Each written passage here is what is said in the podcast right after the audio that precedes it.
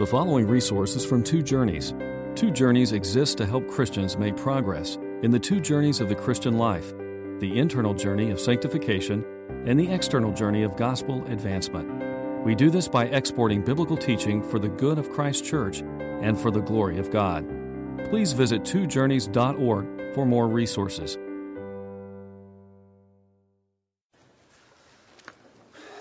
Well, it's, it's not every day that a story from current events just hands you a tailor made sermon illustration, but that's what happened on Tuesday of Thanksgiving week, November 24th, when a couple sought to crash a state party at the White House.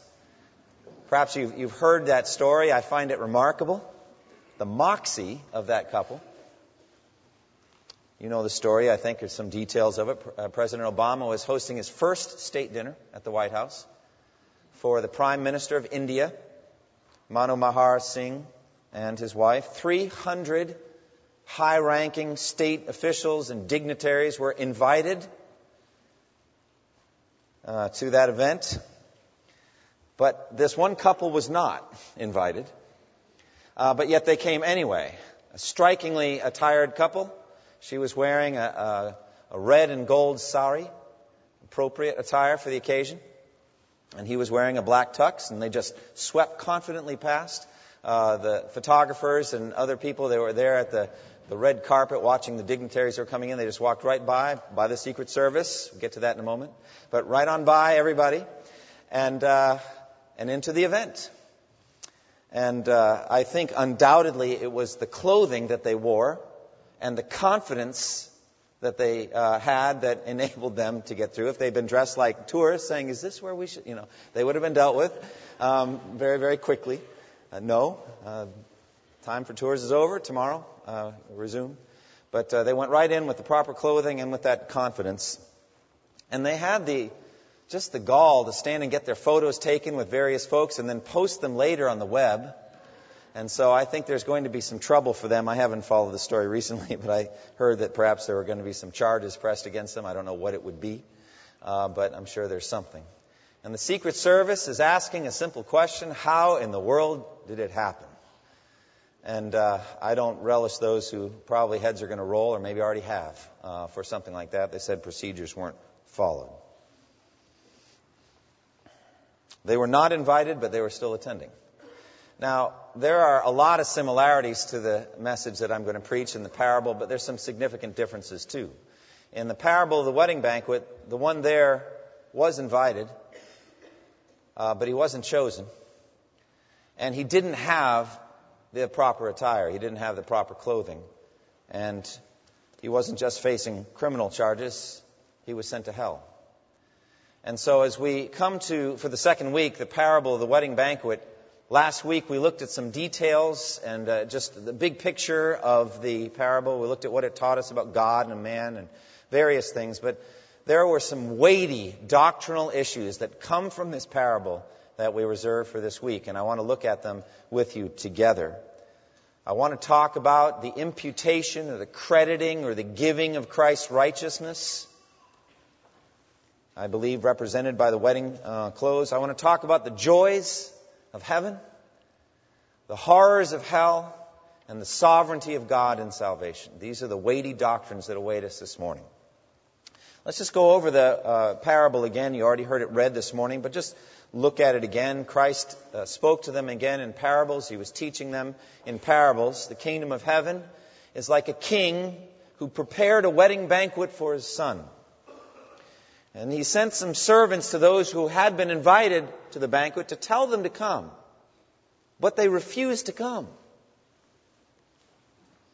Then he sent some more servants and said, Tell those who have been invited that I have prepared my dinner. My oxen and fattened cattle have been butchered and everything is ready. Come to the wedding banquet. But they paid no attention and went off one to his field, another to his business.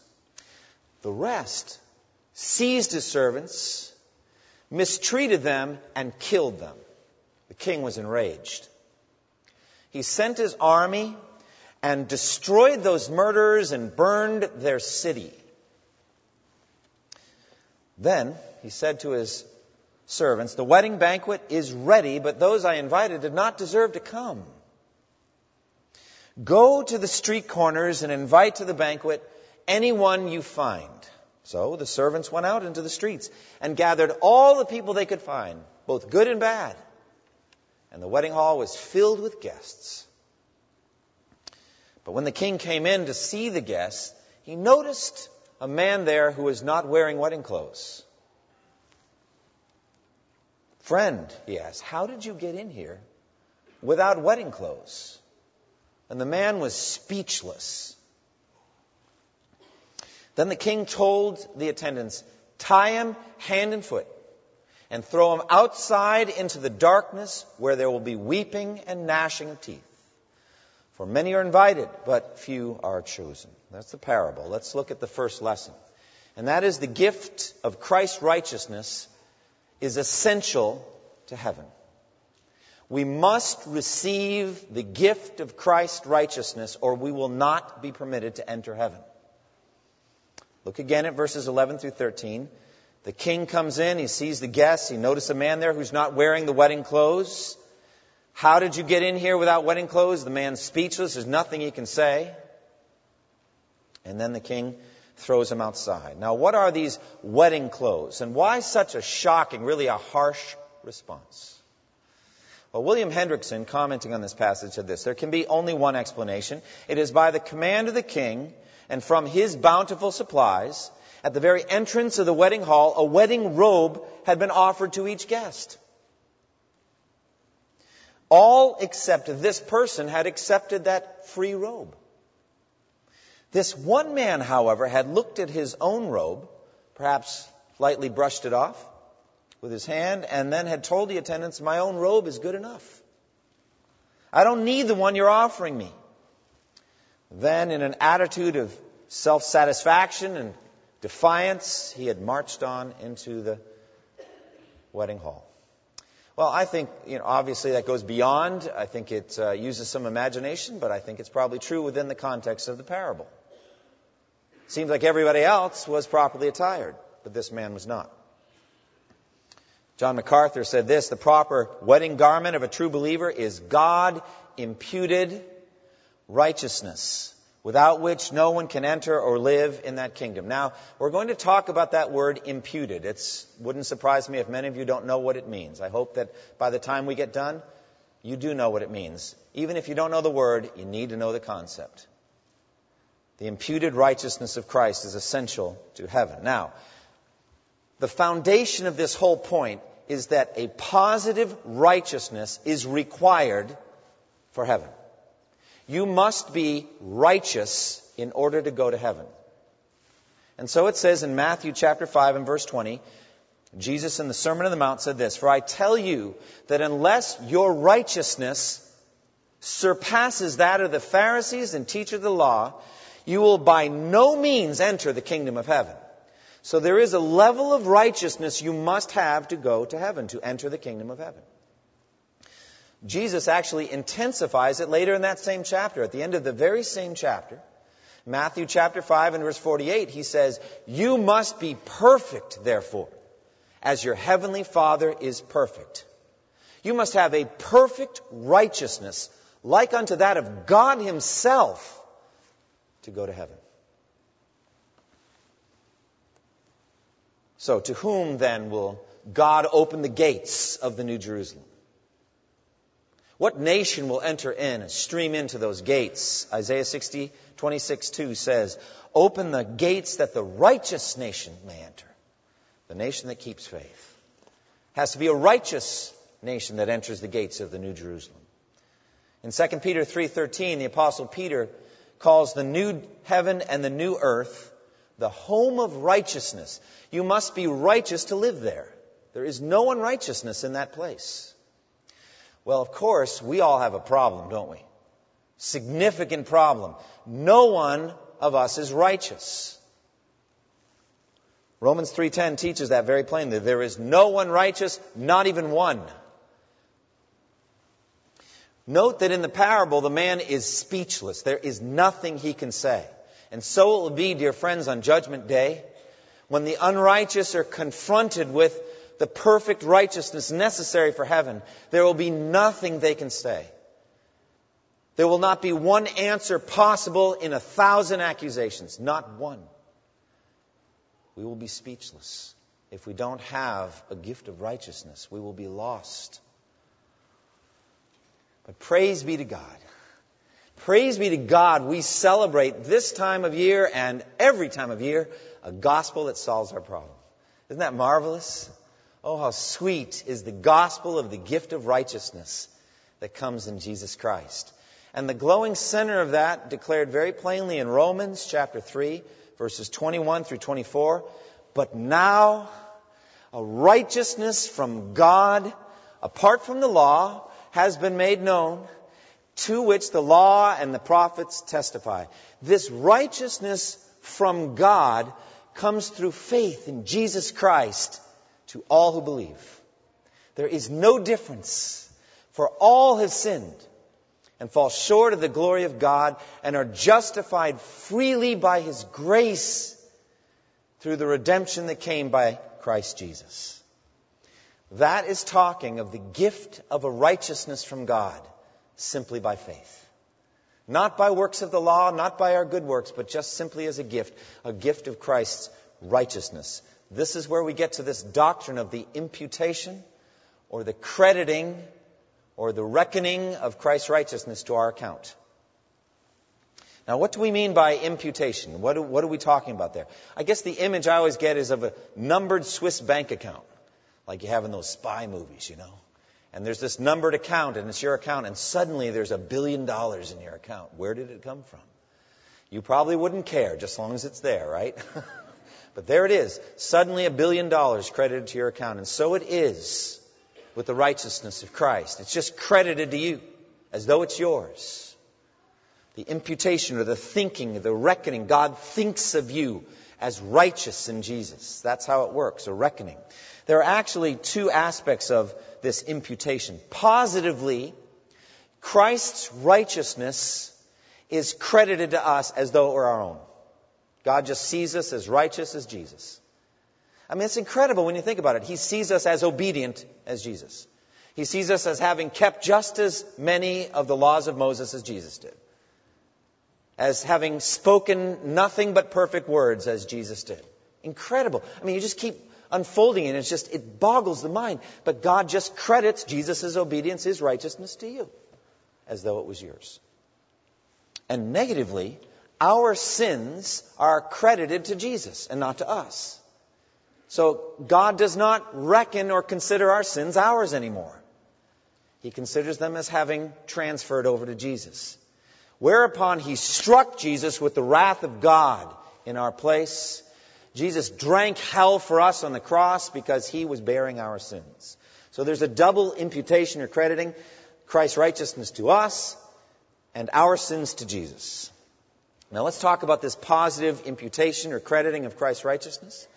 Christ lived a perfect life, a sinless life. You could have thought, you know, why didn't Jesus just be born or, or just made a man 33 years old and just die that day? Blood shed on the cross, done, right? Why not? Could God do that? Of course he could do it. Would it be Christ's blood shed on the cross? Yes.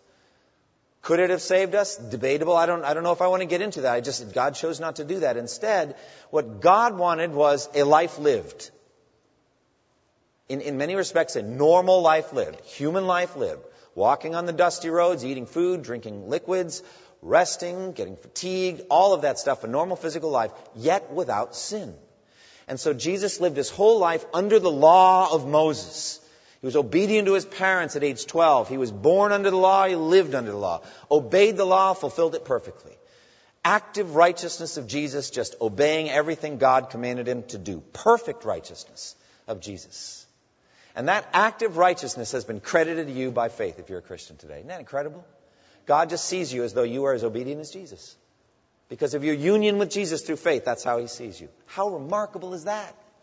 How much should you praise God for that? J. Gresham Machen, who was a uh, Presbyterian hero of the faith in the early 20th century, fought the, the, the battle with liberalism in his denomination. Just as he was dying, just before he died, he sent a message to his friend and his theological co-worker, John Murray, And he said this I am thankful for the active obedience of Christ, no hope without it. So Machen believed that Christ's obedience to the law is essential to our salvation. I think it is. Christ's active obedience is essential to my salvation because that's the robe that Christ won for me and you. That's the active righteousness. That's the wedding robe we have to wear on that judgment day. And that imputation of our of Christ's righteousness to us is essential to our acceptance on judgment day. Remember in the parable, the man's thrown out, he's evicted because he doesn't have those wedding clothes. He's speechless, there's nothing he can say. And this is the reception that anyone will get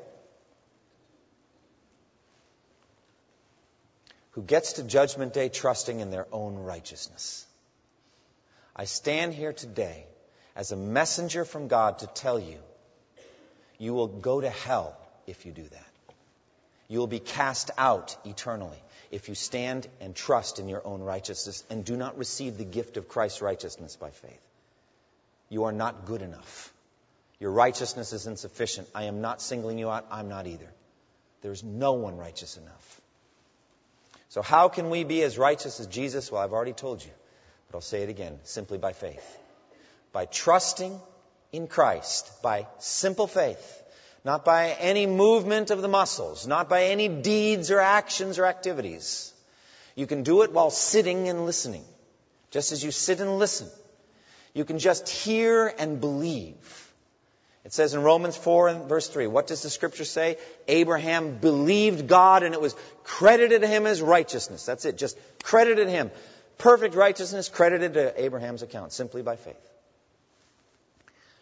1 Corinthians 1:30 It is because of him that you are in Christ Jesus who has become for us wisdom from God that is our righteousness holiness and redemption and again, Philippians 3, 8 and 9, Paul says that I may gain Christ. That's what he's yearning for. That I may just, that I may gain Christ and be found in him, not having a righteousness of my own that comes from the law, but that which is through faith in Christ. The righteousness that comes from God and is by faith. And again, probably most famously, especially on the double imputation I was mentioning, 2 Corinthians 5:21, God made him who knew no sin to be sin for us, so that in him we might become the righteousness of God. There's your double imputation. Now, John Bunyan, who wrote the classic Pilgrim's Progress in the late 17th century, he was converted, remarkably, and told his conversion story in his testimonial book, Grace Abounding to the Chief of Sinners. And as he was struggling with the gospel and with his own wickedness and his own efforts at saving himself and all that, wrestling with it, trying to come to some kind of assurance that he would, when he died, that he would go to heaven and not hell. Very concerned about his soul. This is what he wrote. One day as I was passing into the field, and that too with some dashes on my conscience, fearing lest yet all was not right with my soul, suddenly this sentence fell upon my soul. Thy righteousness is in heaven. And I thought I saw with the eyes of my soul Jesus Christ at God's right hand. There, I say, was my righteousness. Right there. So that whatever, wherever I was or whatever I was doing, God could not say of me, He lacks my righteousness. For that was just before him. I saw, moreover, that it was not my good frame of heart that made my righteousness better, nor was it my bad frame of heart that made my righteousness worse. For my righteousness was Jesus Christ Himself, the same yesterday and today and forever. Thy righteousness is in heaven. Now, later it troubled Bunyan as he searched in the Bible that he couldn't find the phrase anywhere. Thy righteousness is in heaven. It bothered him. And it actually isn't found anywhere. But the doctrine certainly is. And he lighted on the passage I just read to you, 1 Corinthians 1 uh, 30. It is because of him that you are in Christ Jesus, who has become for us righteousness. It's the same thing.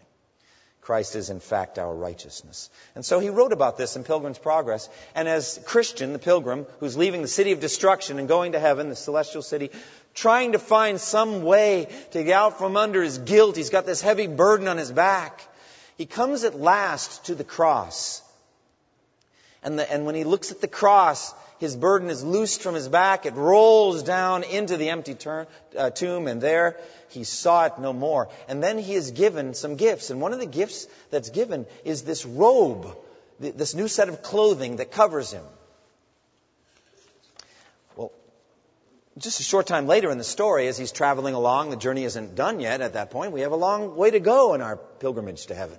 And so he's traveling along, but he's in this beautiful robe. He notices two men tumbling in over the wall to get into the way of uh, to the celestial city. Formalist and hypocrisy are their names. And they're coming in, and they notice, and they start to have a discussion. He's like, "What? You know, the thief comes in this way. You ought to come in by the narrow gate, like I did." And they're saying, "Well, I don't see any difference between." We don't see any difference between us and you except those clo- that clothing you're wearing, which some friend probably gave you to cover your nakedness. And this is what Christian says. As for the coat that's on my back, it was in fact given me by the Lord of the place whither I go, and as you say, it is to cover my nakedness with. And I take it as a token of his kindness to me, for I had nothing but rags before, and besides this I comfort myself as I go. Surely I think, when I come to the gate of the city, the Lord thereof will know me for good, since I have his coat on my back. A coat he gave me freely in the day that he stripped me of my rags.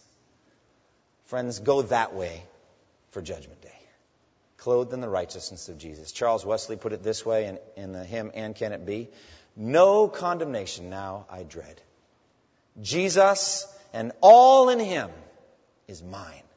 Alive in him, my living head, and clothed in righteousness divine. Bold I approach the eternal throne and claim the crown through Christ my own. So, lesson number one. The gift or the imputation of Christ's righteousness is essential to your going to heaven. Lesson number two. Heaven is a joyful place. I don't need to say much about this because I covered it a lot last week. But I don't think you'll mind if I talk more about the joys of heaven, would you? Spend another week. Have you been constantly basking in heavenly joy this week? Has it been a heavenly joy week for you? Well, it hasn't been for me. I mean, it's been a week. It's been a busy week, some moments in and out, but I need a strong hope. I need to renew my faith today. And so I want a sense of just what it's going to be like to sit at table at the wedding banquet with God and enjoy that. And so the kingdom of heaven is like a king who prepared a wedding banquet for his son. That's what it's going to be like, a wedding banquet. We're going to sit at table with God and we're going to drink from the fountain of joy.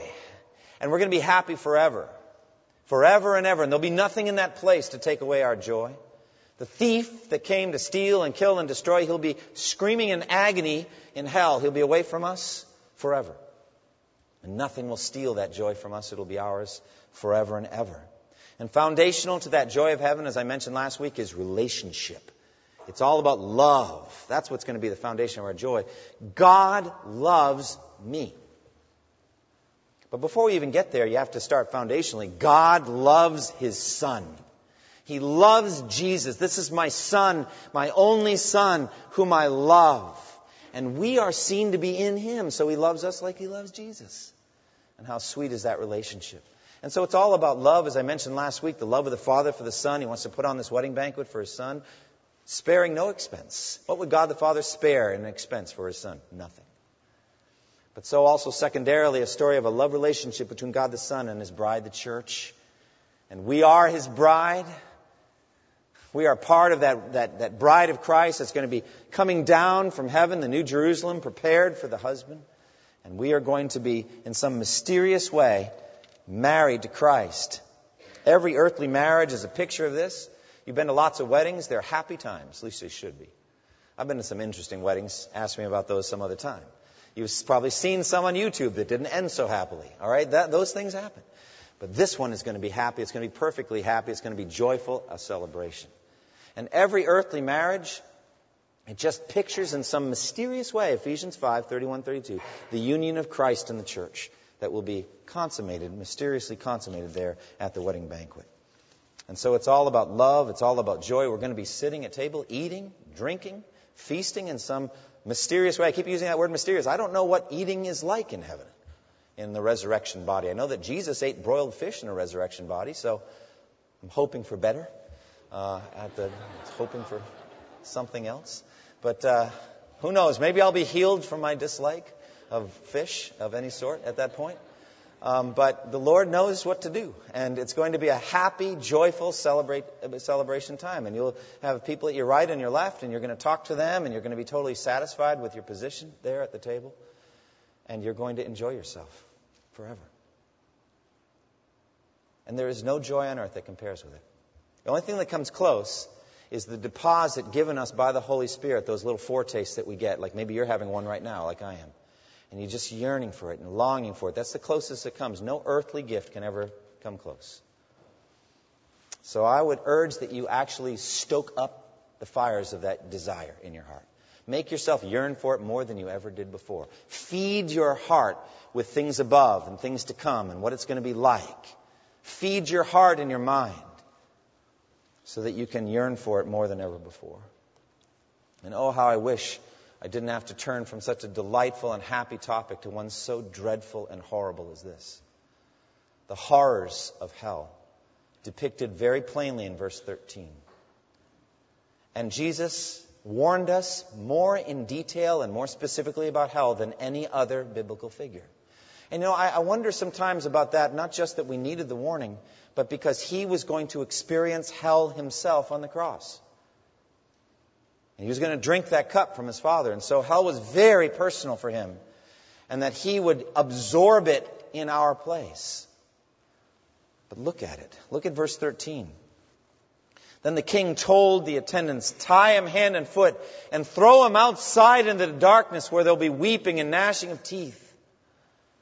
There are many descriptions of hell in other places. Revelation 14 speaks of those who receive the mark of the beast. And if anyone receives the mark of the beast, he too, it says, will drink of the wine of God's fury, which has been poured full strength into the cup of his wrath. And he will be tormented with burning sulfur in the presence of the holy angels and of the Lamb.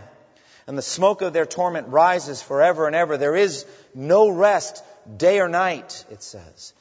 In the sheep and the goats, the story of the sheep and the goats in Matthew 25, 41, then he will say to those on his left, Depart from me, you who are cursed, into the eternal fire prepared for the devil and his angels. Five verses later, in verse 46, it says, Then they will go away into eternal punishment.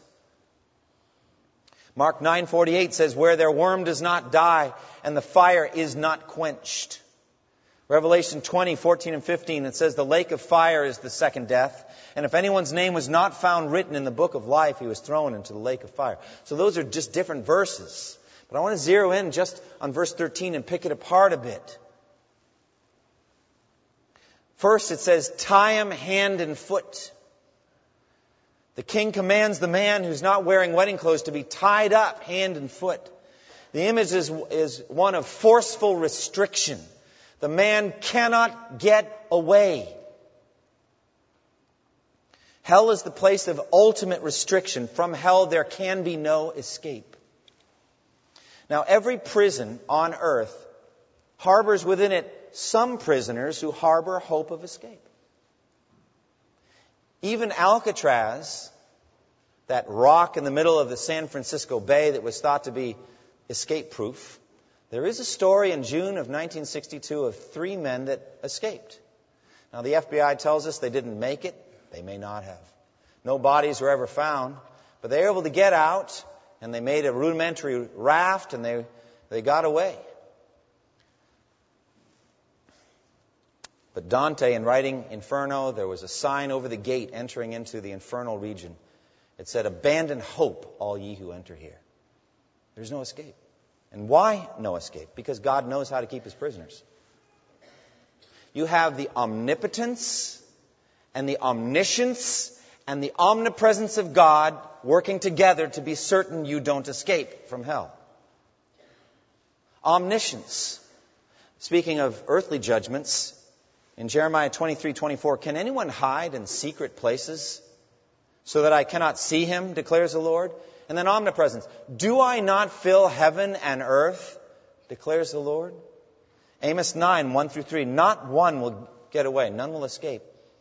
Though they dig down to the depths of the grave, from there my hand will take them. Though they climb up to the heavens, from there I will bring them down. Though they hide themselves on the top of Mount Carmel, there I will hunt them down and seize them. Though they hide from me at the bottom of the sea, there I will command the sea serpent to bite them. Well, that's just earthly. How much more impossible is it to escape from hell? The prisoners escaping from Alcatraz were hidden from the guards. They made dummies with real human hair so as the guards walked by, the guards were fooled, thinking that the prisoners were still in their bed during the bed checks during the night. Can't do that to God. God's omniscience, God's omnipotence, God's omnipresence ensures that no one will ever escape from hell. There's no getting out. Parable of the rich man and Lazarus. Father Abraham says to the rich man, Between us and you, a great chasm has been fixed, so that those who want to go from here to you cannot, nor can anyone cross over from there to us. Jude 6 says that God held mighty angels in the pit before judgment day. It says the angels who did not keep their positions of authority but abandoned their own home, these he has kept in darkness, bound with everlasting chains for judgment on the great day. There can be no escape. And notice also that they are thrown outside. Tie him hand and foot and throw him outside, it says. Some make foolish statements, and it's just amazing the things you hear as people are trying foolishly to protect God's reputation, as though hell is the dirty little secret of the future life. No, no, hell is God's righteous punishment on sin. God knows all about hell, and we don't need to protect God's reputation, but they seek to do this. And you know what they say? They say God doesn't send anyone to hell. People send themselves there by their choices. Can, can I say to you quite plainly on Judgment Day, no one will choose to send themselves to hell? No one will say, you know, I, I really don't want to be with you. I don't want to be with God. I'm going to walk and jump into the lake of fire over there. No one will want to go there. You won't need any faith to see it like you need faith now to believe what I'm saying is true. It will be right there. And maybe some others have already been cast in there by the angels. They will have to be thrown outside, thrown there, against their will. And note the word outside. What does the word outside mean? Well, outside of that wonderful place I just was talking about the New Jerusalem, the place of feasting, the place of happiness, the place of bounty and celebration and, and joy. I've said before, even if there were no hell, it would be hell to not be in heaven. But these folks are going to be outside. Thrown outside. It says in the book of Revelation, outside are the sinners. There's this sense of outside, and we're in here.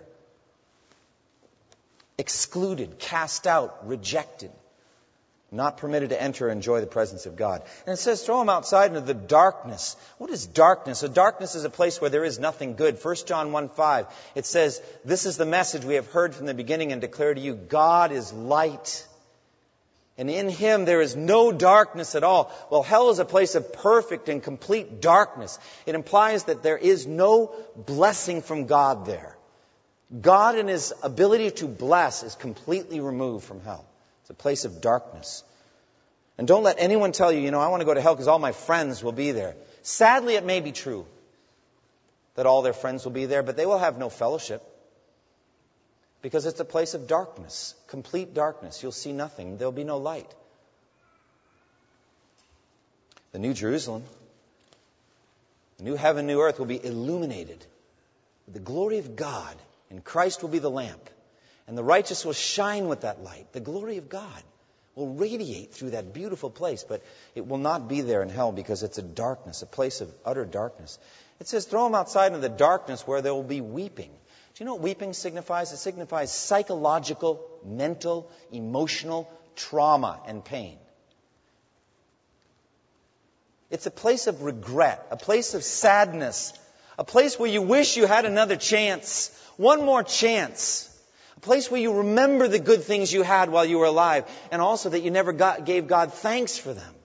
And probably most acutely of all, as there are some sighs and groans going up from, from hell, people will remember the chances that they had to hear the gospel, which is the only power which would have gotten them out of there. And they will regret what they did at that time.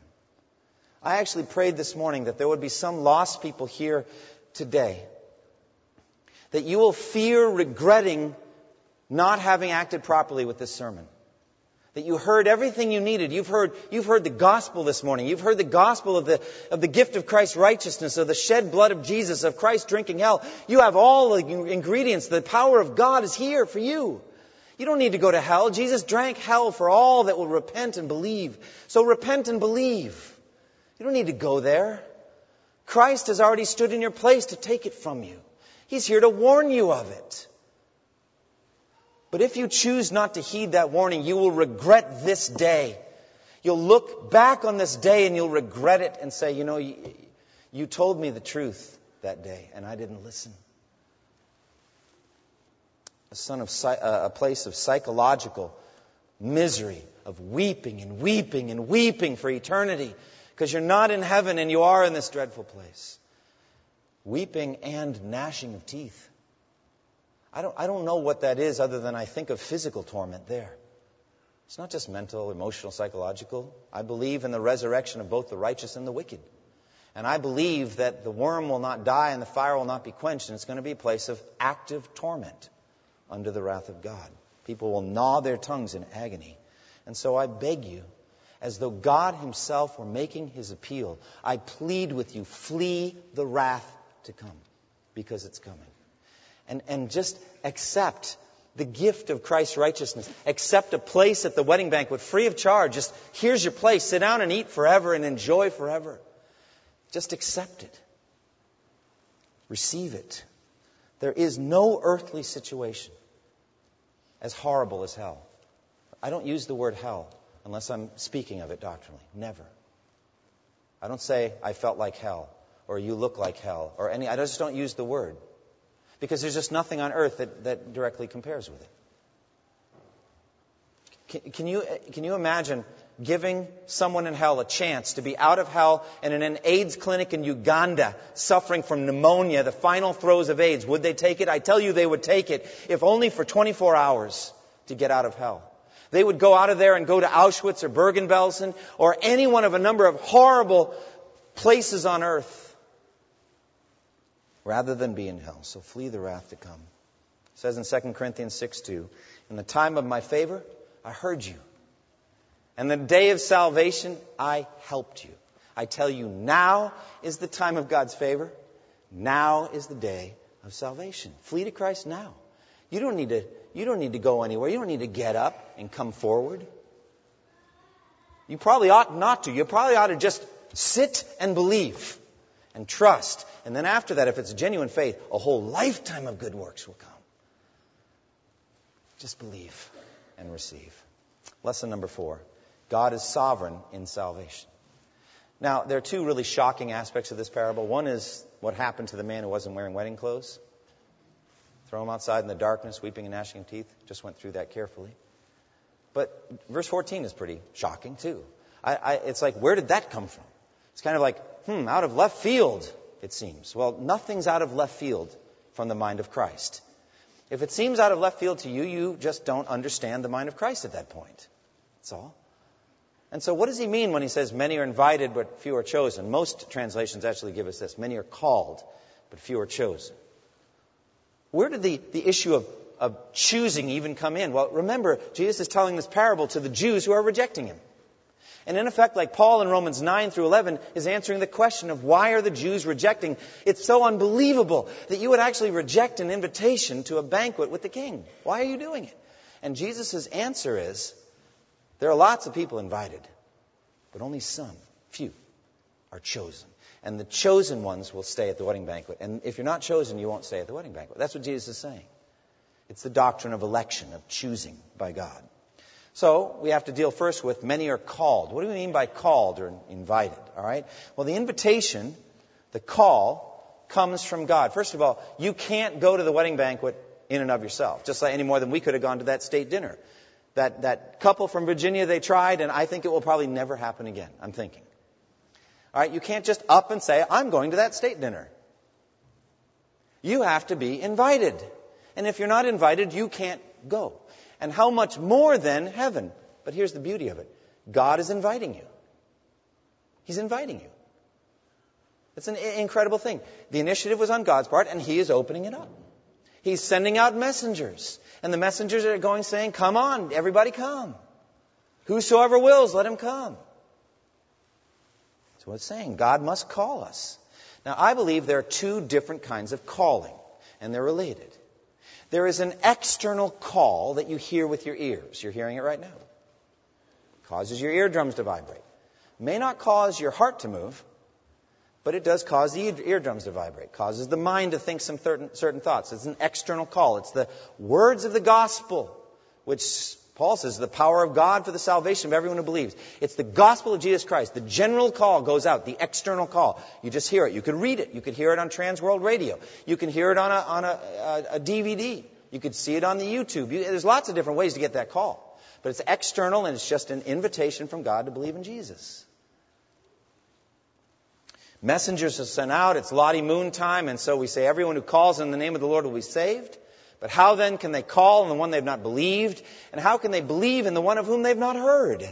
And how can they hear without someone preaching to them? And how can they preach unless they are sent? As it is written, how beautiful are the feet of those who bring good news. So that's the external call. It's the call the evangelist, of the missionary. So you go and visit a new neighbor, and you bring one of those little white bags with the little gifts in there, invite them to our concert. All right? Bring them a, a freshly baked little loaf of bread or something. It's Christmas time. It's time to be neighborly. You go out there and you invite them to church. That's not the call. But then you get in the conversation, and, and as you go in, uh, you start talking about Christ and Him crucified. Jesus shed His blood if you repent and believe. Now that's the call. You're starting to get in the, you're explaining the gospel. And they listen. You are giving the external call. Or, or an urban evangelist sets up a tent for seven straight days, he's in some tough area of some city in the U.S., and they have a crusade, and they preach the gospel. They preach Christ and Him crucified. Every day and every night. That's the call, the external call, the invitation. A missionary in China conducts an English language class and uses the Bible as a text. And there's a specific student who wants to know more, comes privately after hours. They have a conversation. The missionary shares the gospel, the, the good news of Jesus Christ. That is the external call. It's the message of the gospel. A physician witnesses to a patient who's just received diagnosis of terminal cancer. Sitting there in the room, the witnessing very plainly of repentance and faith in Christ. Dear friends, that's the external call. Now, as Christians, it is our job to do that. We are called on to spread that as widely as we can. We are called out to go, go into the hedgerows and the street corners and place of employment and your neighbor and everywhere to the ends of the earth. Missionaries like the Gillums and others going out to the ends of the earth with the external call, spreading the gospel. So, verse 10 the servants went out into the streets and gathered all the people they could find, both good and bad. The wedding hall is filled with guests. Jesus himself did this on the last and greatest day of the feast. He stood and called out in a loud voice, If anyone is thirsty, let him come to me and drink. There's your external call.